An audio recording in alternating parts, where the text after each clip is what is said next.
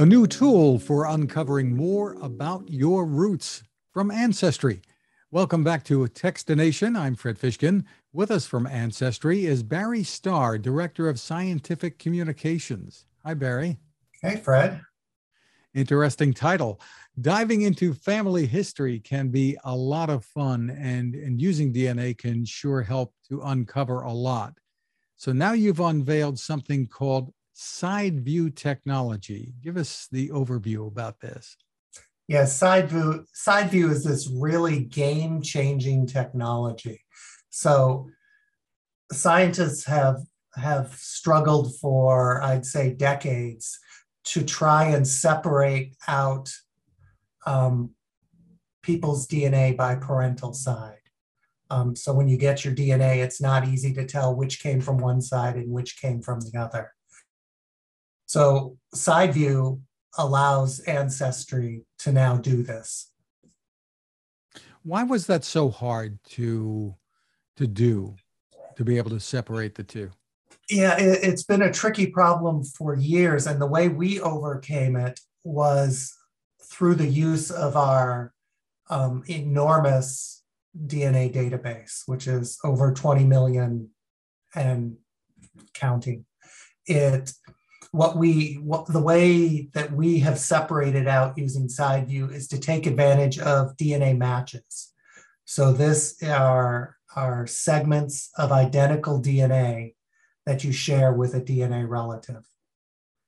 And the bigger the DNA database, the more of these matches you have, and so the better the results you get with um, uh, with the SideView technology. So from a user perspective here, what's the significance? What am I going to be able to see that I couldn't see before? Yeah, so this is this is big. The um the really big advantage is before phasing, or it's called phasing SideView technology, the separation of um, the DNA by parental side. The only way you could really do a good job with it was to have a parent tested as well. But this technology allows you to do it without a parent being tested.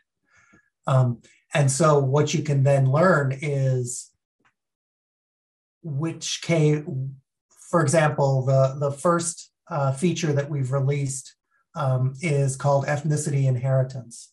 And so what that tells you is uh, which side of the family did ethnicities come from. For example, when I look at my results, I can see, and it makes sense, that German and East European came from one side of the family, English and Scotland came from the other. Uh, we've got some Scottish uh, things in common that I learned from this actually, uh, 29% that, that I wasn't quite aware of. I thought there was more Irish, but that says Scottish. So ah. interesting. So tell us, you said there, there's more to come, that this is a first thing. So, right. So, dropping some hints here. Yeah, so SideView is really this foundational technology which will unlock a bunch of features. So ethnicity inheritance was the first one. Um, the next one that'll come out will be around DNA matches. So your DNA relatives, which side of the family are they from? You know, your second cousin Betsy is from one side of the family, and your fourth cousin Thomas is from the other. And it'll be able to do that with your thousands and thousands of matches. And then the next one down the line will be uh, DNA communities. So these are really, um, they're, they can have, these are more um, ethnicity where you can pinpoint a place in, in the world. So for example, you could learn that one side of the family came from this part of Pennsylvania and the other side of the family came from this part of Pennsylvania, just with your DNA results. It's really interesting. But today, with the, the mobility of, of societies, is it getting harder and harder to pinpoint things like that? I mean, years ago, people certainly didn't move the way we do now. Right. So the DNA communities traces time back to probably 200, 300 years ago when there wasn't that mobility. And then what you can also see with that is that mobility, because with DNA communities, you can see how people who lived in that place and time have moved over the years. So, for example, one of the cool things is you can see the great migration of African Americans moving from the south to the north um, through this data. Very interesting. So, in, in the future, when people try to look back on on on us, it's it's going to be more difficult because they're not going to be able to pinpoint regions where their families, where their heritage is from. Right, right. It'll be in two or three hundred years. It will be harder to to find communities in in our time. What are some of the more interesting things, perhaps, that you've learned by by working in this and, and doing this? Oh, that's an interesting question. Um, so I have learned certainly the power of the size of a DNA database, how important it is to have a really, the bigger the DNA database, the better for creating these sorts of tools. Um, I think one of the other things that I've learned is, is when you have this large DNA database, you start to be able or you are better able to help customers of non-European ancestry. So for example, our SideView technology works extremely well with African Americans and Latinx people as well. Um, Interesting. So going forward, there's going to be a lot more in terms of features that you'll be adding to this. And tell us how people can take advantage of this, what they need to do if they're interested.